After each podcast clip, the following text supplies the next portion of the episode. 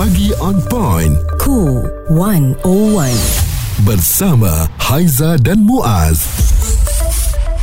Yang sedang dengarkan kami sambil tengah scroll ya media sosial. Apa khabar agaknya media sosial anda? Semua okey? Apa khabar untuk anda juga yang sentiasa memberikan komen-komen sama ada komen-komen yang positif, bagus ataupun komen-komen yang negatif, okey mengikut uh, apa yang anda rasa tetapi kata-kata yang anda nukilkan ataupun anda hantarkan melalui media sosial tu bagaimana agaknya? Adakah kata-kata yang kesat ataupun kata-kata yang kadang-kadang boleh memberikan kesan kepada si pembacanya? Jadi kalau kita lihat ya, istilah netizen ataupun warga net ni tidak asing lagi dalam kalangan pengguna media sosial lah. Sebab kita tahu warga net ni didefinisikan sebagai pengguna yang terlibat secara aktif dalam talian seperti Facebook, laman X, Instagram, TikTok dan sebagainya.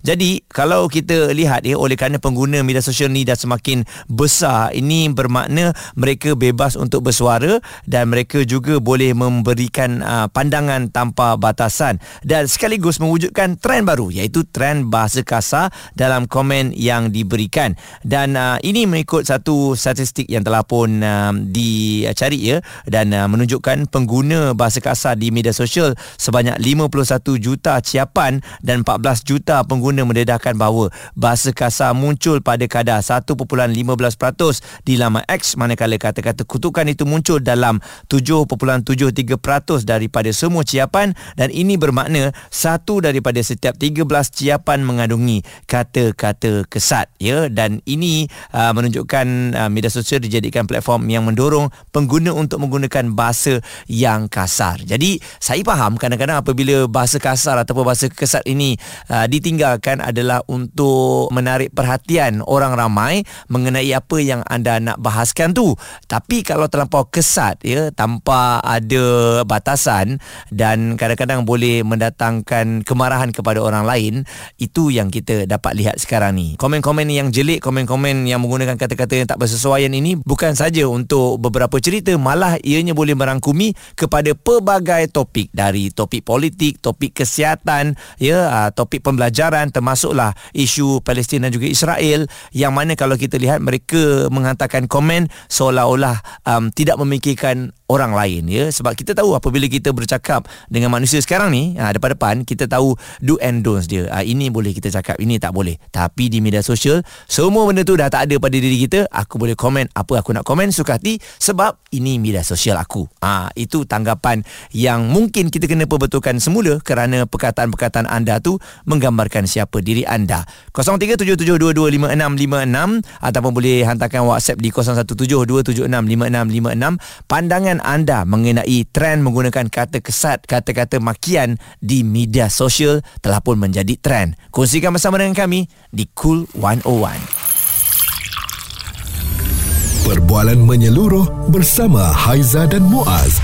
Pagi on point, Cool 101. Semasa dan social. Dengarkan online streaming di cool101.audio di mana saja anda berada boleh dengarkan kami Haiza Muaz di Pagi On Point. Hari ini anda yang berada ataupun menggunakan media sosial pastinya free ya ataupun boleh menghantarkan pelbagai komen mengikut apa yang anda rasa. Adakah anda setiap kali nak menghantar komen tu anda fikirkan dulu kemudian anda type dan anda hantar ataupun anda akan terus hantarkan mengikut apa yang anda rasa dengan menggunakan kata-kata kesat. Jadi kalau kita tengok kata-kata kesat ini makian dan juga cercaan dah menjadi ratib harian sebahagian masyarakat Malaysia sehingga mempengaruhi generasi muda untuk merasakannya sebagai sesuatu yang normal dalam kehidupan harian. Apatah lagi kata-kata kesat, kotor dan juga makian ini turut diucapkan dan juga dihamburkan mereka yang berpengaruh seperti ahli politik, selebriti dan juga influencer di media sosial. Jadi apabila mereka yang mempunyai follower yang ramai menggunakan kata-kata yang agak kasar ya, katanya untuk follow-follow mereka saja dan katanya katanya itu adalah cara mereka untuk meraihkan perhatian daripada orang ramai dan akhirnya apa yang mereka lakukan itu menjadi trend pula untuk generasi-generasi muda. Sebab tu kita tengok sekarang apabila yang menghantarkan komen-komen tu uh bukan main lagi. Cara menghantarkannya sampai boleh membuatkan orang terbaring ataupun menangis lah tengok bacaan ataupun cacian anda tu dan bila dihantarkan surat saman ah, alih-alih yang datang lah masih lagi sekolah masih lagi di bawah jagaan ibu bapa dan bila di dipanggil oleh pihak peguam minta maaf. Ah jadi itulah uh, trend yang anda ikut dan akhirnya memakan diri sendiri. Dan kita nak dengarkan pandangan orang ramai juga mengenai kata-kata kesat yang dah jadi perkara normal di media sosial. Bagaimana pandangan Aziah?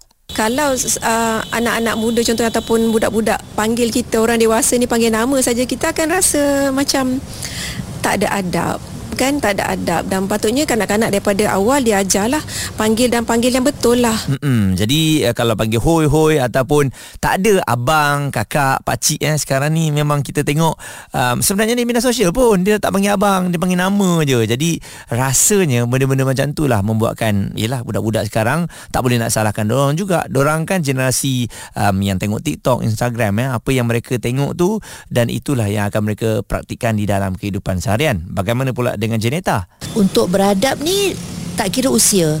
Uh, orang muda pun perlu beradab kerana macam dia kalau kita tak jaga kata-kata kita tak beradab uh, mesti perasaan kita boleh terluka kan jadi macam kalau kata saya rasa macam nak apa tu nak uh, menjalinkan macam persahabatan kan nak maintain persahabatan tu kita yalah saya rasa macam nak kata benda tu old school saya rasa kalau benda yang elok tu tak ada yang apa tu old, fa- old fashion ke? Tak ada kan? Benda mm-hmm. yang elok tu sentiasa kita boleh amalkan. Betul. Adab tu macam mana sekalipun harus diletakkan di tempat yang paling tinggi.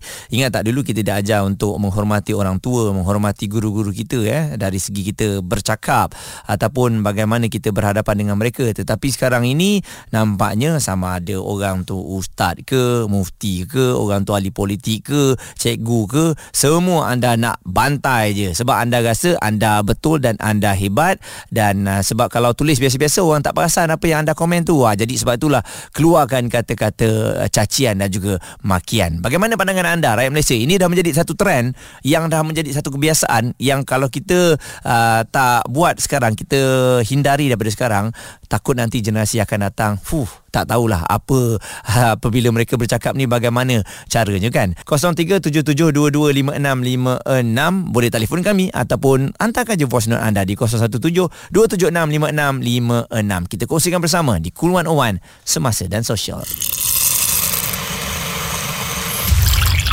Responsif menyeluruh tentang isu semasa dan sosial. Pagi on point bersama Haiza dan Muaz di Cool 101. Ungkapan kasar di media sosial semakin menjadi-jadi. Memang teruk. Kalau baca komen tu sakit hati. Kadang-kadang uh, bukan uh, cerita yang artikel tu yang kita baca yang kita sakit hati. Baca komen tu kita pedih.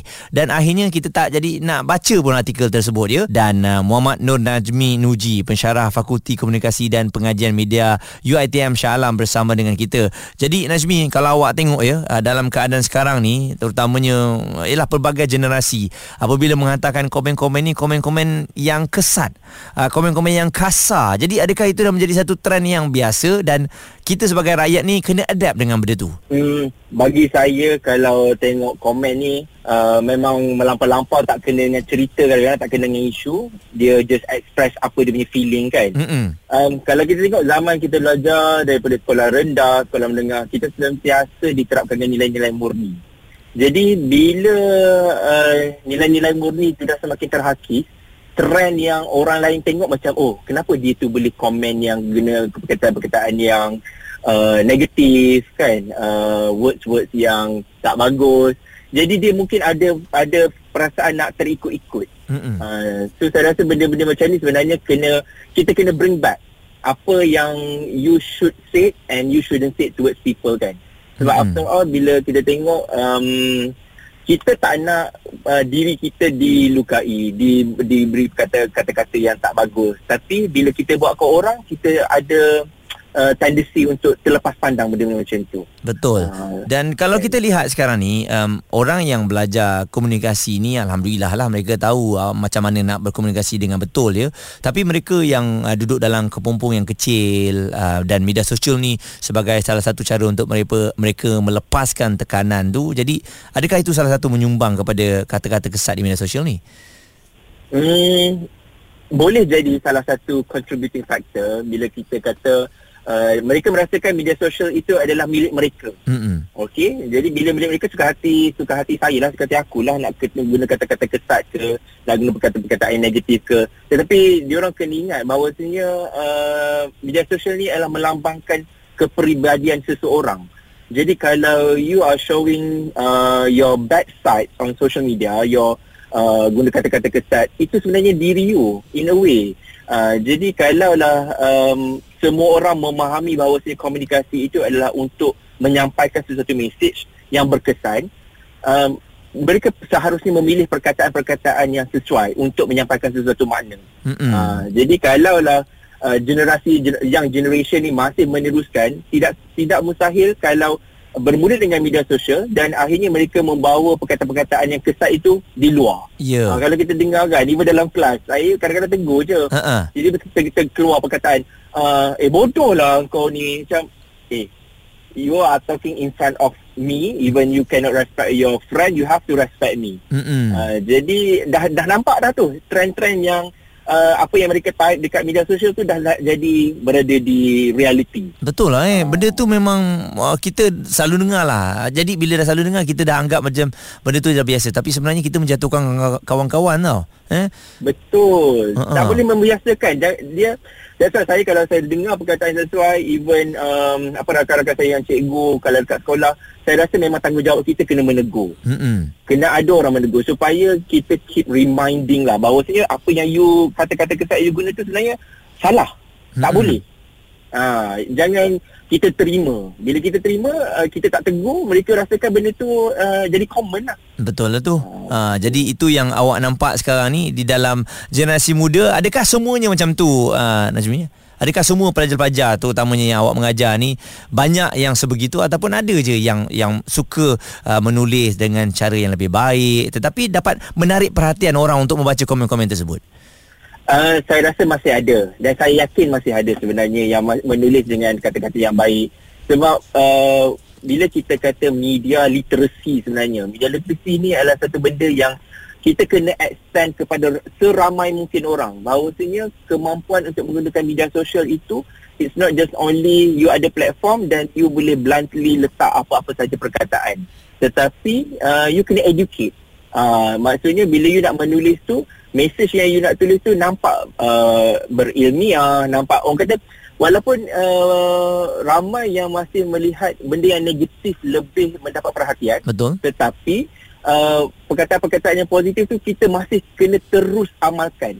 Sebab kalau kita menerima yang negatif tu Na'udzubillah lah In the future nanti Semua orang pun akan bercakap uh, uh, Menjadikan media sosial itu sebagai Platform untuk menjatuhkan orang lain. Muhammad Nur Najmi Nuji, pensyarah Fakulti Komunikasi dan Pengajian Media UiTM Shah Alam. Anda dah dengar kan perkara itu jangan dinormalisasikan. Maksudnya uh, kata-kata kesat, eh bodoh lah kau ni, apa lah kau ni. Benda tu dah jadi biasa yang kita dengar di sekeliling kita sekarang ni kan. Tak sedap untuk kita dengar. Eh. Ha, itu hasil daripada nukilan ataupun penulisan di media sosial lah ni suara serta informasi semasa dan sosial bersama Haiza dan Muaz. Pagi on point cool 101 kita tengok di media sosial sekarang ini kan kalau tengok komen memang ramai orang memilih untuk baca komen daripada melihat artikel tersebut. Jadi ini bermakna ramai orang yang mula tahu bahawa bila mereka meninggalkan kata-kata yang kasar, kata-kata yang kesat akan membuatkan orang lain akan memberikan respon kepada anda. Sebab tu anda tengok di ruang komen tu pun kadang-kadang ada yang reply dan berpuluh mungkin beratus reply di situ oleh kerana daripada komen kasar anda kan. Ha, tapi tahukah uh, secara tak langsung ianya memberikan kesan juga kepada kita. Kalau semua dah macam tu ianya akan menjadi satu yang normal buat kita ya meninggalkan kata-kata kesat di media sosial. Ahmad pandangan anda macam mana Ahmad? Okey um, berkenaan dengan uh, kata-kata kesat ni kan dia, dia kita tak kira usia dan muda. Betul. Cumanya uh, apabila yang usia muda ni dia terikut-ikut uh, di media sosial lah uh, terutama sekali. Semuanya adalah yang perlu beri contoh macam sekarang ni macam penceramah ustaz-ustaz. Banyak menggunakan bahasa-bahasa yang uh, agak kurang selesa lah. Macam bodoh ke bangang kan. Sebab benda-benda tu yang menyebabkan uh, dia dah jadi common. So benda tu dah macam biasa je berlaku. Jadinya bila uh, para-para apa penceramah ustaz-ustaz ni bila dia memberi ceramah dia mesti ada gunakan perkataan-perkataan itu. Jadi Mm-mm. bila yang uh, usia muda ni bila dia dengar dia rasa benda tu bukanlah satu kesalahan. Uh, jadi saya rasa benda ni perlu diambil berat lah. So, macam sebelum ni kita zaman pemerintahan uh, Rais Yatim dia sangat-sangat tekankan uh, budi bahasa tu. Betul sangat-sangat tekankan pasal budi bahasa. Bila pemerintahan dia dah tak ada, jadinya mm-hmm. bahasa ni sangat-sangat uh, dah ke laut dah. Hmm, cacah merbah uh, dah. Mm-mm. Dah cacah merbah dah. Mm-mm. Uh, itu sajalah pandangan yang saya, saya, saya nampak lah setakat ni. Kan? Betul. Kalau cakap biasa je, tak ada orang nak tak dengar nak. ataupun viewers tak naik kan? Betul. Kan? Ya betul. Okey, itu pandangan Ahmad lah kan. Maksudnya mereka yang ada authority ataupun mungkin mereka yang ialah memberikan ceramah contohnya memberikan motivasi dan sebagainya, katanya menggunakan ayat keras itu untuk memberikan impak kepada viewers. Ah, yalah memang viewers akan dapat impactnya ya. Ha, sama ada mereka ni dapat hadam ha, dengan apa makna yang disebutkan ataupun mereka kopi apa yang anda cakap. Ha, itu yang masalahnya. Yang kopi apa yang anda cakap tanpa memahami intipati yang telah pun uh, diceramahkan ataupun diucapkan itu menyebabkan lama kelamaan kita pun terbawa-bawa dan akhirnya kata-kata kesat ini yang dulunya di media sosial dibawa kepada um, kehidupan kita seharian. Jadi saya yakin anda semua dah besar, anda semua dah faham mengenai apa yang kita katakan tadi. Ha, kita harapkan anda semua berhati-hati apabila menggunakan kata-kata kesat di media sosial kerana anda ataupun pembuli cyber juga boleh didenda sehingga RM50,000. Ada akta yang melindungi ya mereka yang teraniaya di media sosial ni. Terutamanya dengan kata-kata cacian makian yang boleh menjatuhkan reputasi anda ataupun prestasi anda uh, dalam media sosial tersebut suara serta informasi semasa dan sosial bersama Haiza dan Muaz. Bagi on point cool 101